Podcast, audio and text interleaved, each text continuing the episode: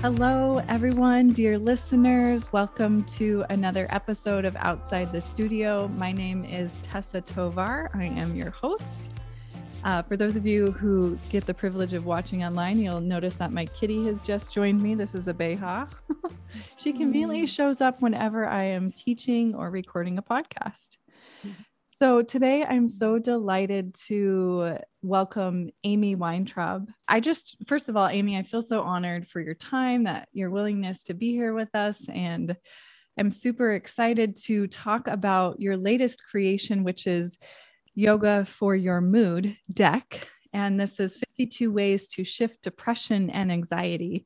And I can't tell you how many times I throughout all the many teacher trainings I've done and just my own personal learning have have felt like I need a deck of cards that I can just pull from when. I'm feeling like I need some help or support and that's and then you magically showed up for me. So thank you.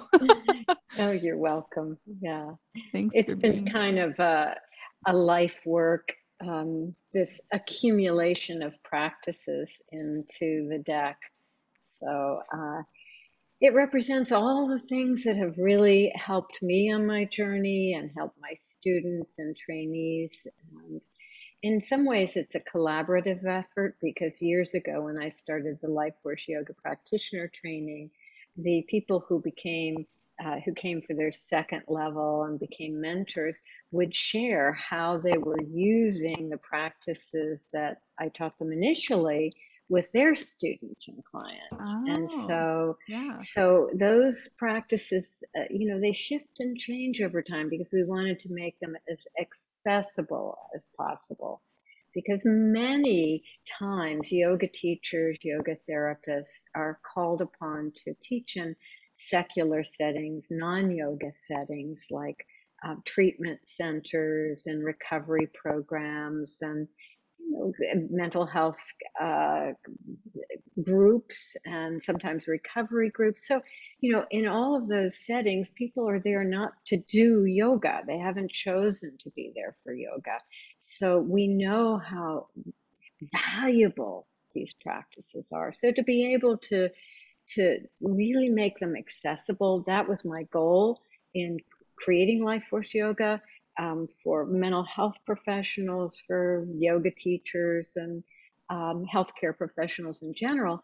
And then also uh, to make them accessible for people who have never would never think of going to a yoga class. So that's mm-hmm. what really makes me happy about this particular deck because you know, it has the Sanskrit in the parentheses, but we call things by other names other than something like Anuloma and Viloma Krama, which mm-hmm. can immediately be off putting to someone who's not steeped in the depths of yoga and yoga practice.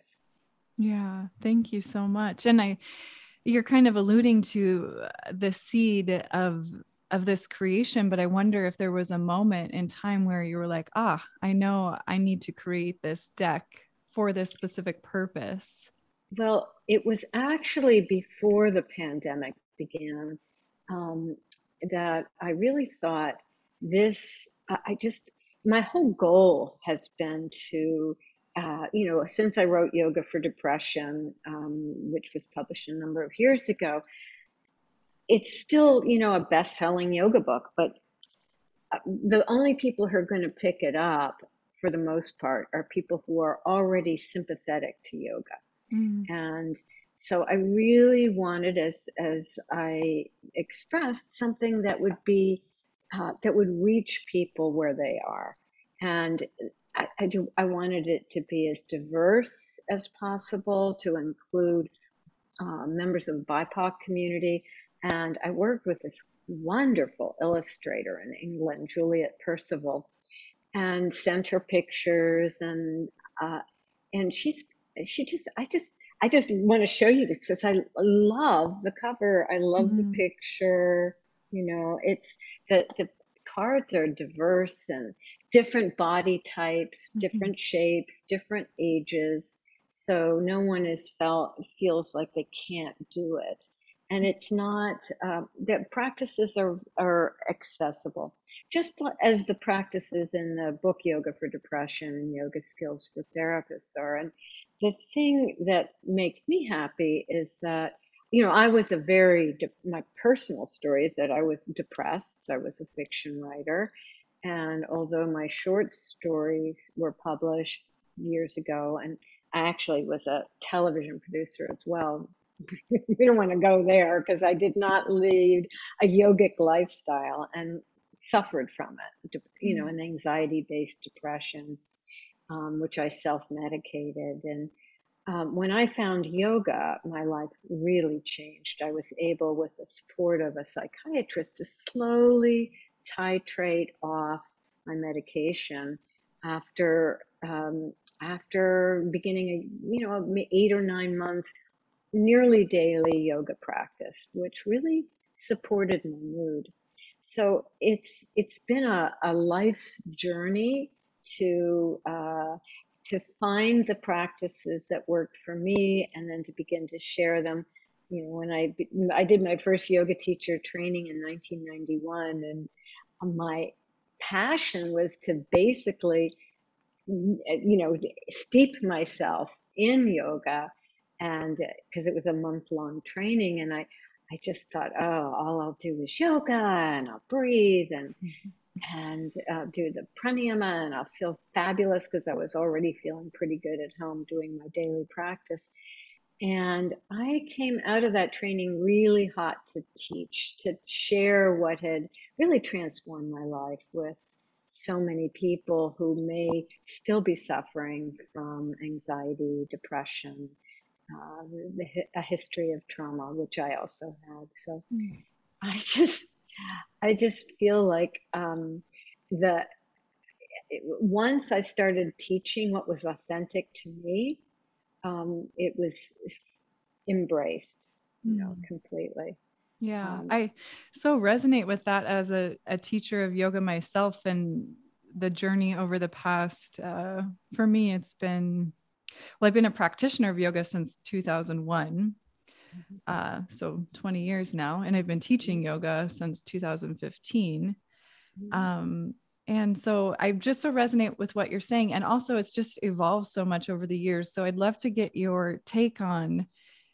You said something really key uh, how you could take what you learn and um, really teach what is true for you.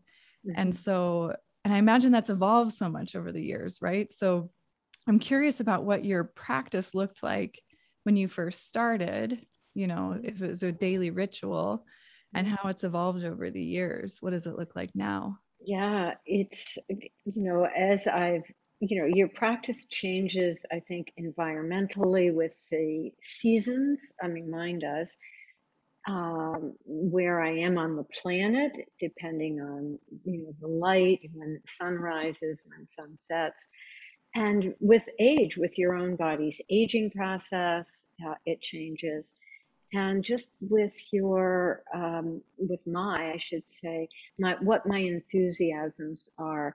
And like you, I have done, you know, a number of different trainings, and uh, you know, it's like I don't not love all of it. Mm-hmm. They all, all of the lineages of yoga, all the schools of yoga, they all have something to offer. Um, so personally, my um, I started doing transcendental meditation years uh, ago, yeah. and uh, I got my mantra when I was 19 years old, along with my father and brother. We all went together, and we um, uh, it was so we i had a practice i went to the um, what was it called the creative a science of creative living at university of massachusetts a month long sort of training to be with maharishi mahesh yogi mm-hmm. and as long as i was practicing uh, meditate. And when we do rounding weekends, and also that during that month long training, we were given sheets of yoga poses. So we would go back in between the meditation sessions and practice yoga from a sheet, you know. I've mm never been good at reading maps. So it was a little like, what am I supposed to be doing here? You know, uh-huh. but that was my first exposure to to doing asanas, not led by anybody, but just uh-huh. doing it from like uh, handouts. Uh-huh. And then um, I, you know, I as long as I practiced the the meditation, I was feeling pretty good.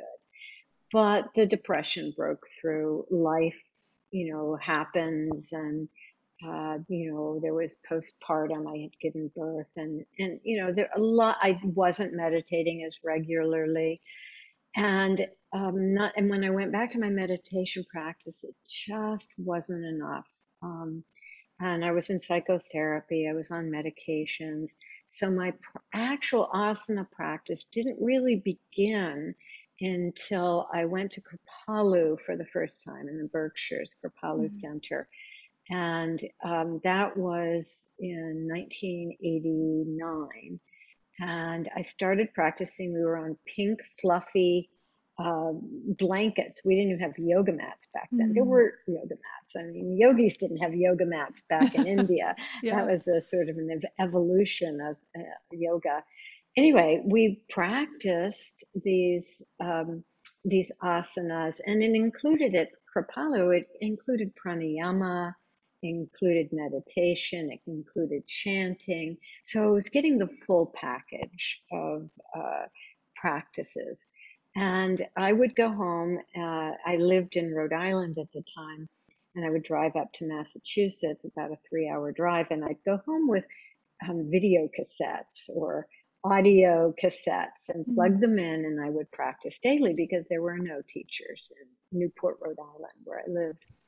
And I started volunteering up there and going to programs. And so my practice began as a sort of Kripalu practice, which was always including pranayama.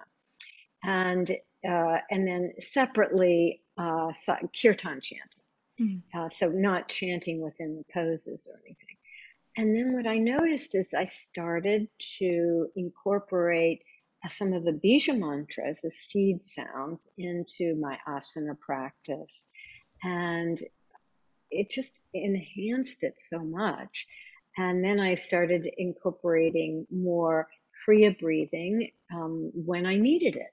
So I would I would get on my mat, and some days I just didn't. I was still, you know, just coming off of a, a lot of uh, my. I had eventually titrated off the medication after eight or nine months, but there were still days when I did not feel like practicing, mm-hmm. and I would plug in somebody else's tape at that point and let them lead me. And then five minutes later, it would be, I'd be pressing the off button and doing my own practice, which really consisted of basic hatha yoga asanas and pranayamas that included Ujjayi, um, Dirga yoga three part breath, and um, Anuloma Viloma, which is an alternate nostril with a holding pattern and um, and then alternate nostril breathing and some Kriya breathing too, Kapalabhati, and some other Kriya breathings that were even more intense than Kapalabhati that involved belly rolling and all of that.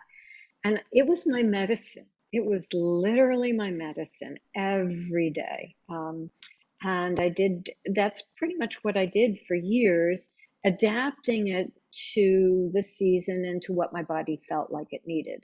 If my body felt sluggish and tired, I would start in the supine position. If my body felt, and then build the energy. If my body mm-hmm. felt revved up and nervous, uh, um, rajasic, we call it, I would start in a standing position and work my way down. So I hmm. was always sort of playing with and making it my own. And when I became a yoga teacher, I started incorporating some of what I did for myself with my students, and they loved it. A lot of people came to uh, one of the places I taught in Tucson, where I live now. Um, this was not, I started teaching in Newport, Rhode Island, but where when I, I started teaching at the Tucson Racket and Fitness Club. So people would come in, 18 year olds to 80 year olds, some of whom were carrying their tennis rackets, just coming in for a stretch to warm up for their tennis games. And I would have the whole room chanting you know, grounding, lum, lum, lum, and share pose, and, you know, rum and warrior rum, rum, rum, rum. And they learned yoga with sound. And they assumed that that's the way it was supposed to be. You know, mm-hmm. it wasn't just Amy's yoga. It was like, this is the way yoga is. So they'd come to, they I'd have a sub and they'd say, she didn't use any of your sounds. Mm. you know, so it was, um, so it was like using things that that really made a difference in my life. And when I became a yoga therapist and started working with people one on one, people really and working with kids in with autism and kids on the spectrum, you know, the sounds and the breathing practices were really what resonated with people. Mm. And I know I'm going far beyond your question right now, so you can stop me. But I wrote a chapter a couple years ago with Hel- uh, Holger Cramer, who's one of the world's most prolific yoga researchers. He's in Germany. It's a, a chapter called, you know, Yoga for Depression. It's in a book called uh, Yoga for Mental Health. It's a, mm. um, a, you know, Handspring published it. And in that chapter, he he provided the research, and he had done survey research of all the literature, and he found that the most profound aspect of what changes our mood is the breathing practices. Mm-hmm. And some people can't breathe, so making sounds enable them to breathe. Mm-hmm. So it's the pranayama and the the toning, the mantra chanting. Um, while practicing the asanas that I think is the most efficacious for working with mood. Oh, I just, I love this. And I want to pull on the thread of mantra a little bit more and using the voice. And what I, I just, uh, this fall, I changed my schedule to include a class that is actually called movement mantra and mm. meditation. Mm-hmm. I don't see it anywhere else. Uh, many, mm-hmm. many public studios that I've practiced at, it's hard to find mantra inclusive in um in our traditional well not traditional in our modern day yoga classes at least where i'm living and mm-hmm. so what i'm noticing is that it seems like there's um, a shyness or a hesitancy for students to use their voice and it often starts off very timid and quiet um, I can't really hear anyone else. I'm not mm-hmm. sure if mm-hmm. they're even doing it. Um, and so I'm wondering what that's about. Is it like a cultural shift? Does it feel like, uh, I don't know, does it feel like cultural appropriation to some people to use these Sanskrit words? What are your thoughts on this? Well, my thoughts are to use the tones that have been given to us from Mother India um, and to make it, there are two aspects of why I had 80 year old, 83 year old Dorothy, who was a good church woman, good Christian woman.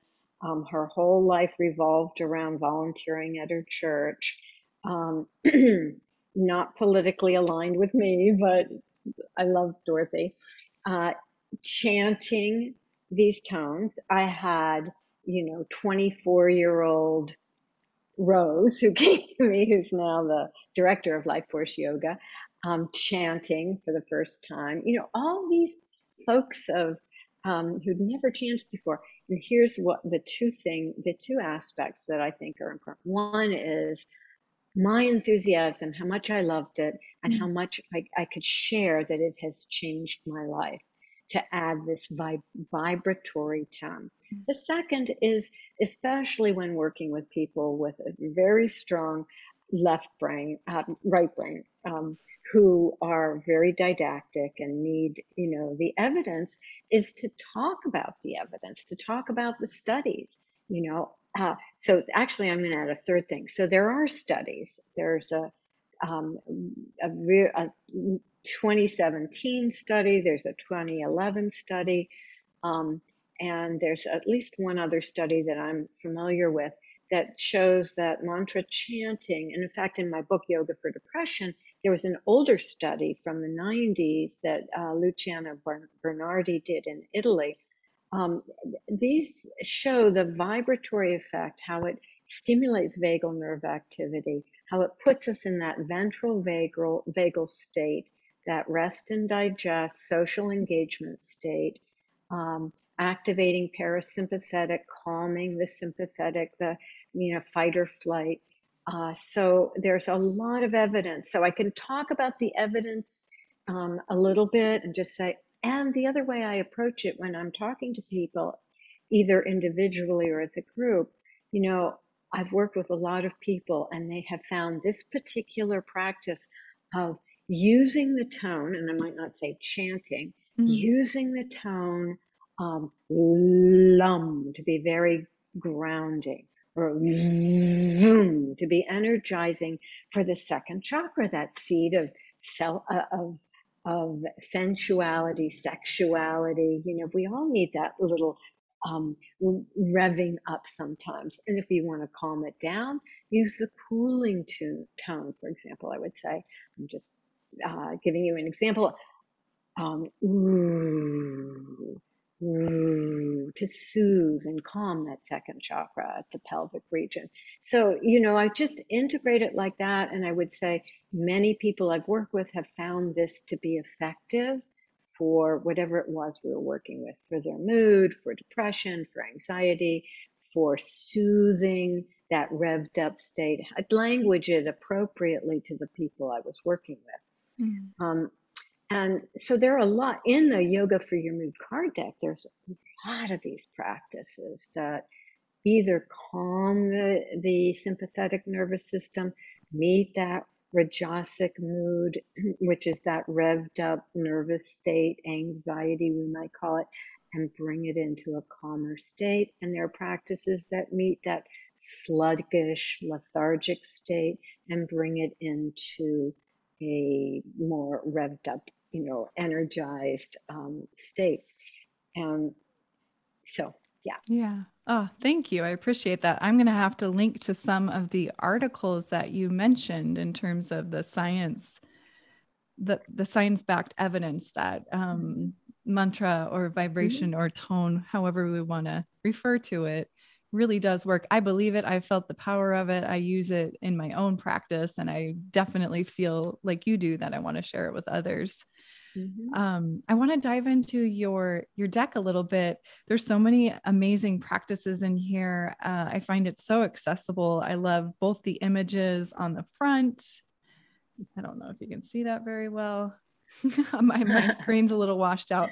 I'll, yeah. I'll link to pictures of this in the show notes as well. But so there's an image on the front, which is, you know, visually very stimulating, and then a description on the back. And Amy, I have a couple of questions. Yeah, yours is way better. So if you're watching this online, you can see Amy's images. Would you, would you, number one, tell me what maybe your one, two, or three favorite cards are and be willing to demonstrate one or two of those exercises sure, I would love to. Um, so before we do that, one of the things I want to say about the instructions is that anytime we do anything energizing, like for example, this one, which is I call it the power hara or the power breath, we always um, ground it. So the instructions include um, directing awareness, which is like a mini yoga nidra, mini body scan, which brings us back home to the body. So we're not up in, you know, too, too much stimulation. Mm-hmm. And then we ground it with a breath. You'll notice me leading whatever I lead that way. And there's one other thing I'd like to say about the way the cards are organized before we actually do it, like my yes. favorite. And Please. that is um, that you can pick of the 52 cards, you can pick something that just like sort of, okay, I need a little recharge. I've been sitting at the computer for three hours or two hours, whatever it is. I need to get up and do something. I need to move. So you pick a card from, let's say, the red uh, color coded cards, like um, this one, let's say. Number and five. then, yeah, that's number five. Um, and you uh, use that card um, to meet the mood uh, that, that you just want to energize, you don't need it. But let's say you're really depressed. And although this card, number five, would be great to do, it's energizing, you're probably not going to feel like doing it. Mm-hmm. So you meet that mood with a blue card. Mm. So it, it a, a calming, a calmer card. And then as you deepen the breath, say through stair step breath, which is actually Anuloma Krama and Anuloma, Anuloma Viloma, um, Anuloma and Viloma Krama, excuse me. Say um, that three times fast, yeah, right? right? Tongue twister. Much easier to say stair step breath. Yes. Although there was a lot of sibil- sibilant S's in stair step yeah. breath. but anyway, um, so we meet it and then we build the energy so that we're not, uh, you know, if you tell someone who's really overstimulated to just take a deep breath or even watch your breath. It's mm. just not going to happen. There's just too much going on. So you need to meet it and then ground it mm. and and then move into something that's calming. So I think I will let's see. Since I pulled up 5 also one um, of my favorites breath of joy oh yeah i love that breath of joy was from the kripalu tradition uh, it was brought to kripalu by Lila Osterman, a German yoga teacher trainer who was the first yoga teacher trainer in the early 70s. And uh, the way it was taught back then, because everybody was 18 to 24 coming off drugs and alcohol, you know, this was the, you know, the era of free love and mm-hmm. drugs, sex, and alcohol, right? I mean, that's just, or, or, whatever that is. Anyway, so everybody could do all these things. But now that yoga is being done therapeutically, so many people who don't have yoga journal bodies mm. are practicing yoga. They're doing it for therapeutic reasons. We need to adapt, modify. And Swami Shivan, Shivananda said something. He said, adapt, adjust, accommodate. You know, that's the most important thing for doing yoga. So I'm going to stand up and move back, move my chair, and you're welcome to stand or not, because you can do this in a chair too. Mm-hmm. Um, you can do the arm movements and the breath. Yeah, so I'm going to be... stay close to my mic and follow you. Sure. From the chair. So, okay. So here's what, um, so the way Kripalu did it was an inhale, inhale, inhale up, and often really fast, and then ha, throwing the body forward. Not so good for the lower back for folks, you know, who have maybe degenerative spine dis- disease, which I have, um, or other anomalies. Um, so we do it with chair pose.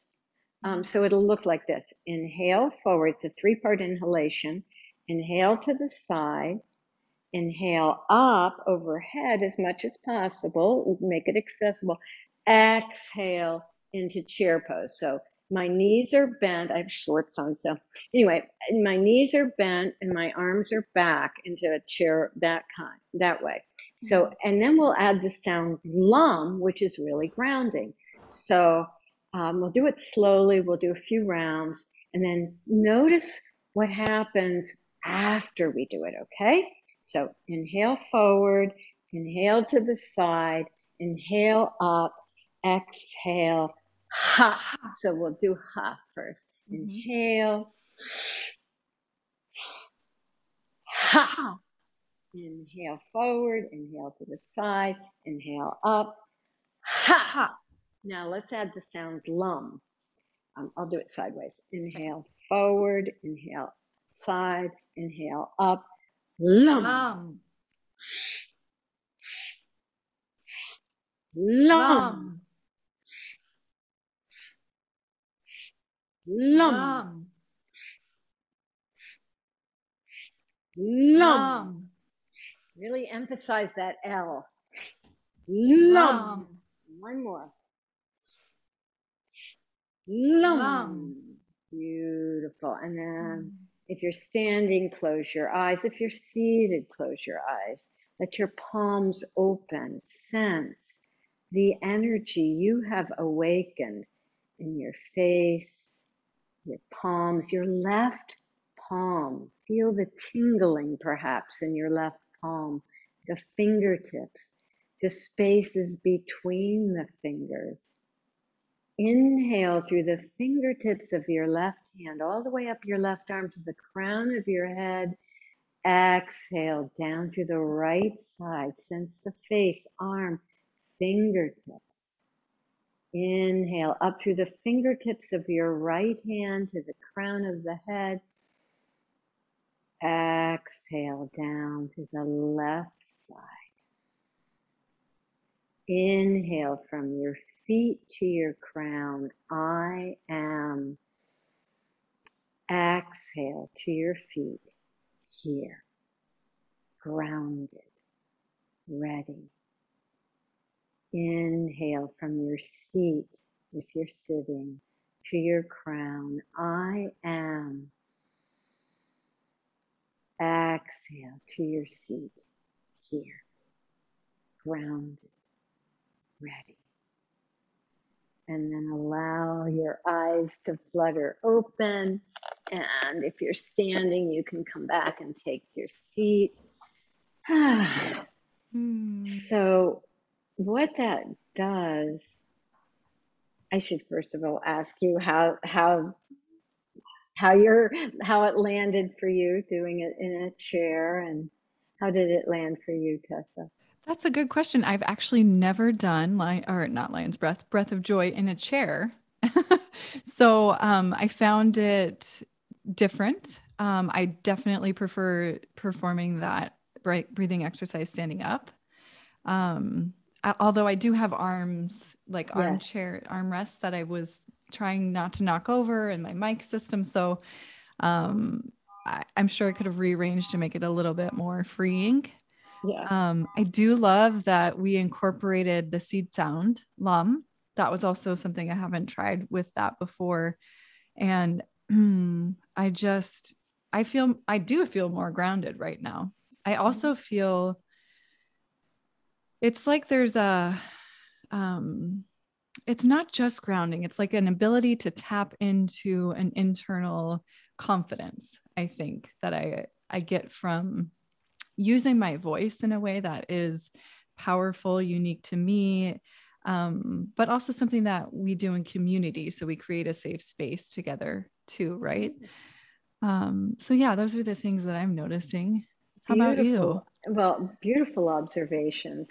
Um, well, what I um, what I feel often, and even when I'm leading it, is more spacious, mm-hmm. more room inside for me, for whatever it is that I want to embrace and bring into my life, to breathe through my life, whether it's clarity or love or you know more focus or peace. There's more room inside to breathe it through, and so um, often, and you spoke to sort of that sense of um, empowerment, that sense of grounded more than grounding, you said, but more like an inner strength and, mm-hmm. and that kind of knowing. Um, and so many of our life force yoga practitioners use this in um, residential treatment facilities where like domestic violence um, shelters where women have lost their voice they can't so this is and or people in recovery programs or mandated um, jail release programs so that it gives them their power to, because many of those um, folks have suffered tremendous abuse to bring them to the point where they are just being released from jail. So it, and they've had their voices shut down. So to have a a powerful practice where they feel strong. And we sometimes even include bhavana or imagery, like bring into your heart's mind an image for strength, which, uh, let's see, I don't know if I have that. Yeah, I do. I think I have a card out that I'd like to do this because I can, yeah. it's using mantra visualization. It can be done in a chair. Um, so this is card nine. Okay. And this is Rashida, who lives in my building, who is the model for this. Oh, uh, I like that. Yeah. And so, um, what we're going to do is first, uh, I'll show you the gesture, mm-hmm. and then um, I'll instruct. I'll, uh, so, we're going to be inhaling the arms let me get so you can see out in front of the belly. And then as we exhale, we'll draw the hands to the belly with Maha Ra. Okay. Maha Ra, which is um, which is sort of calm strength. It evokes calm strength. The sound for the solar plexus is Ra or Ram, um, and it's Maha, grand, royal. So Maha Ra. And we'll be inhaling for four and then drawing the hands to the belly with Maha Ra. And what I'd like, it, I, it, I invite you to do is to find an image that for you represents calm strength. It could be from nature or an animal or a face, a deity. Mm-hmm. And uh, if an image doesn't readily arise, then simply maybe think the word words calm strength or courage. There's no way to do this wrong. Mm. And the, uh, you know, because not always, we don't always think of an image. And if the image changes, we're going to do it three times mm-hmm. Maha Ra. And then we're going to add something. We're going to do Maha Ya to the heart. And we'll be using Eagle Mudra. So you can use the same image or it can change. So we'll do three times to the belly. And just for time, we'll do one time to the heart. Okay, Mahaya. Great. So um, taking a moment to find and maybe allow the eyes to soften or close and find an image that for you represents calm strength.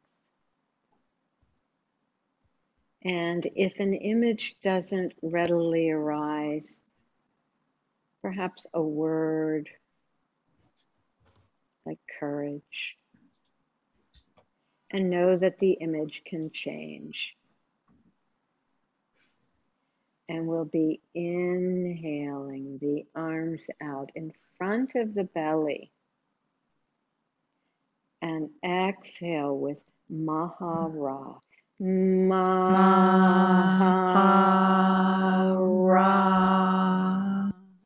Inhale, two, three, four. See that image. Draw it in. Mahara.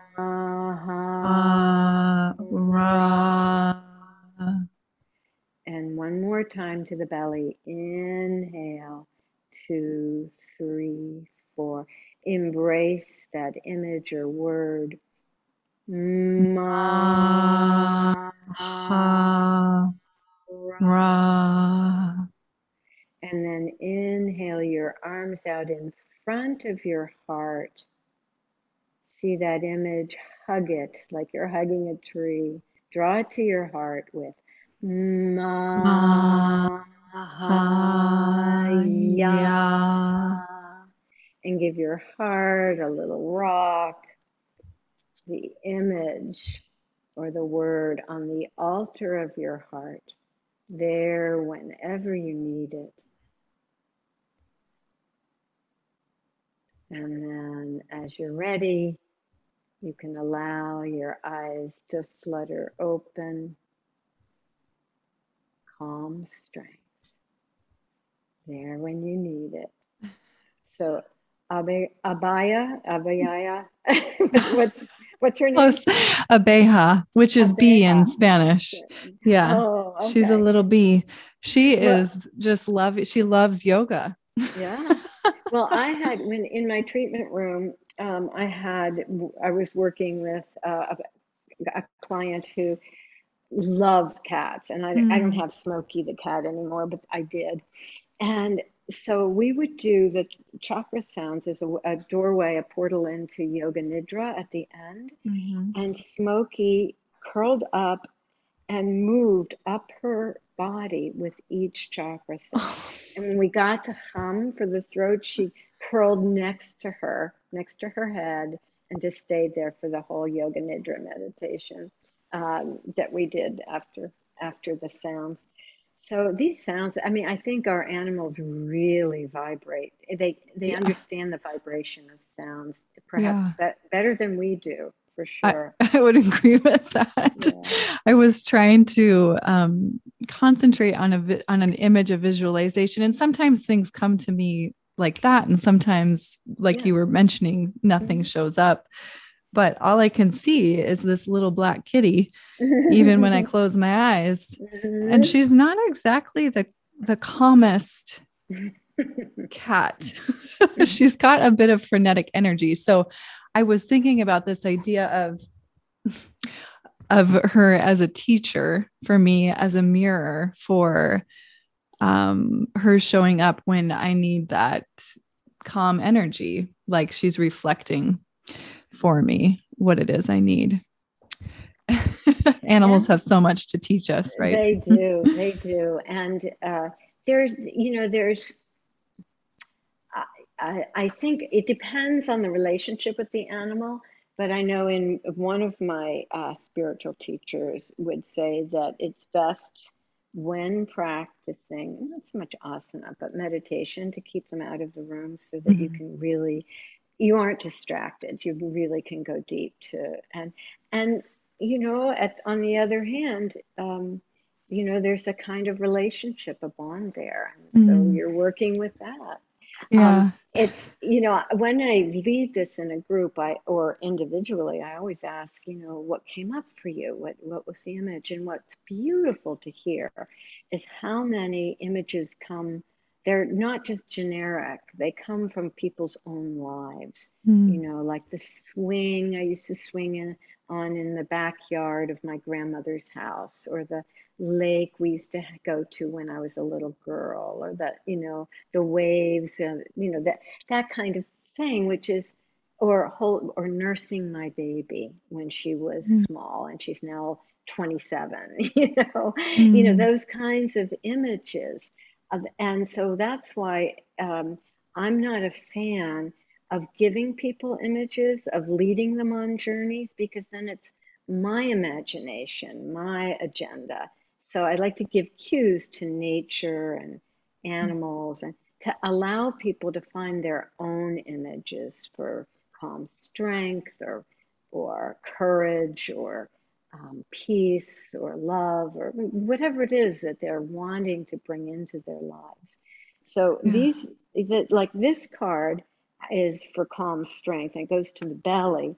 We have uh, there are other cards in the deck that are for peace, that that kind of thing. Most of the practices are seated, some are standing, but none really require a yoga mat. Uh, mm-hmm. They're they're accessible for everybody.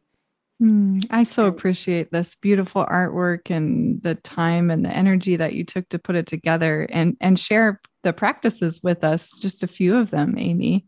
Mm-hmm. I do want to I want to pull on one thread one for one moment and then I want to give you time to you know share any last messages with the audience but I, you tapped into something that I think is really important to expound upon which is um, the idea of allowing space for you to imagine your own vision. So, when you're in meditation, whether it's yoga nidra or you're doing a practice like this, um, because I have such a, a visceral experience with um, being in a yoga nidra uh, training, and one of our one of my co-students was you know, in a yoga nidra practice, obviously it's a guided meditation. So sometimes there's imagery that comes in, like see a bright moon, see a mountain, see a, a river stream. And this woman, she was getting really frustrated because she was like, I can't see it. There's something wrong with me. I can't see mm-hmm. this thing. Why can't I see it?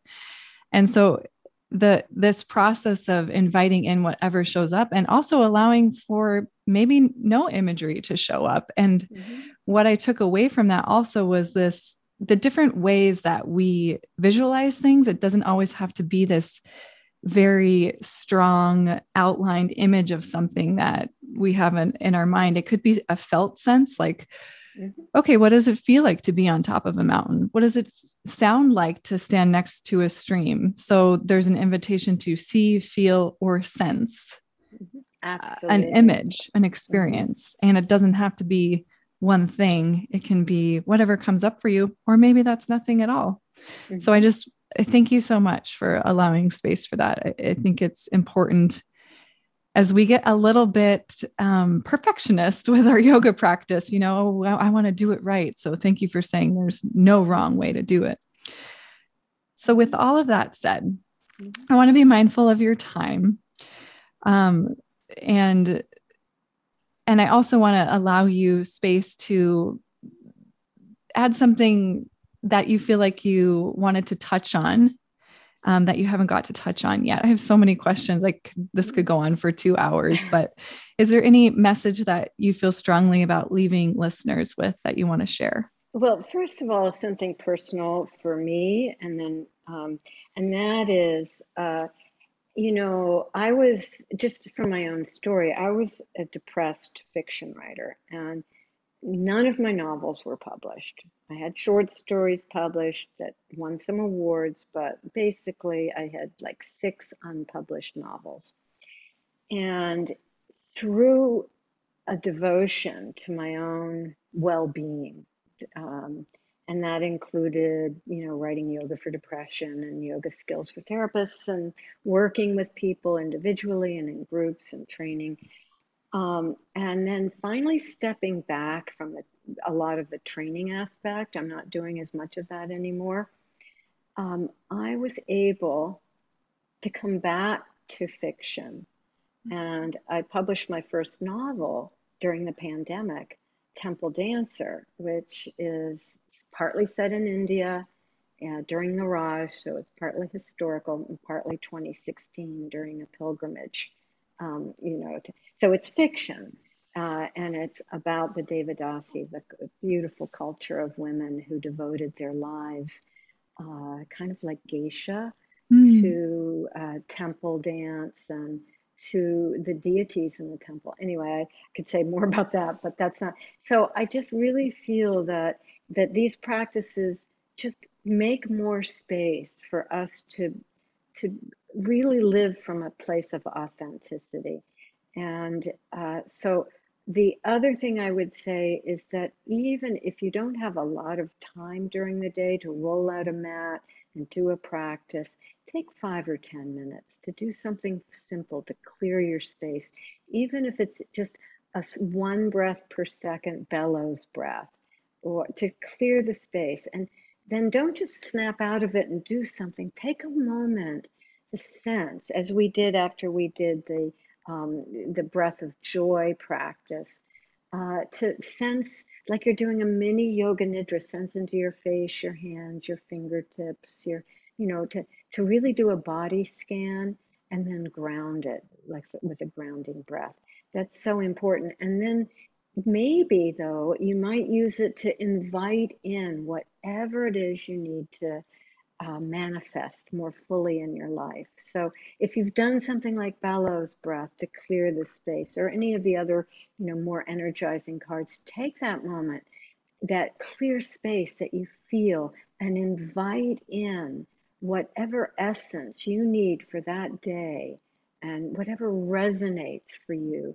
Um, maybe a more open heart, maybe a more open mind, maybe a clear mind invite it in because that's that's where when the energy as we align with with what is more than our moods as we clear the space and you know clear away the story and the mood we become more aligned with the universe with the divine as we know the divine.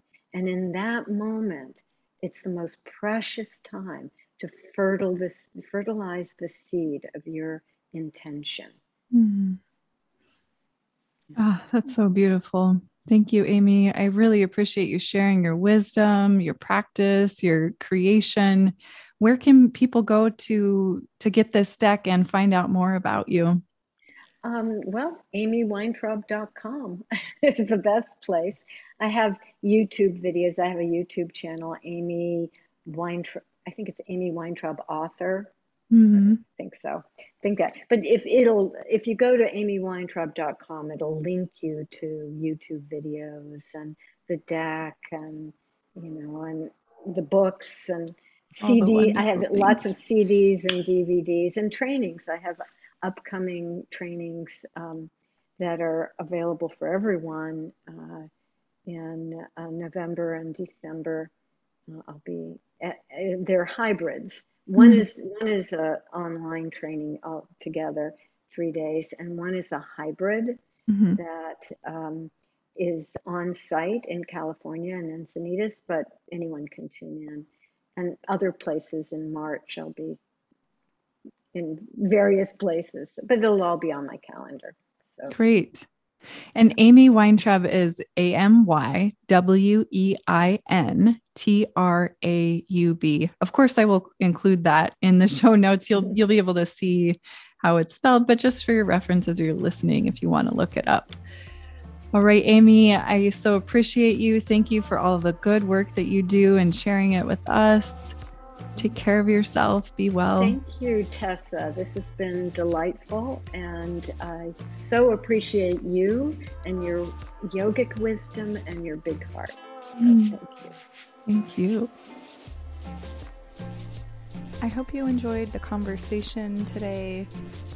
If you have any feedback, comments, questions, or even requests for future podcast topics, please feel free to reach out to me on social media handles Facebook at Tessa Marie Tovar, Instagram yogi underscore Katniss, um, email address tessa.tovar, that's T O V as in Victor, A R, at iCloud.com.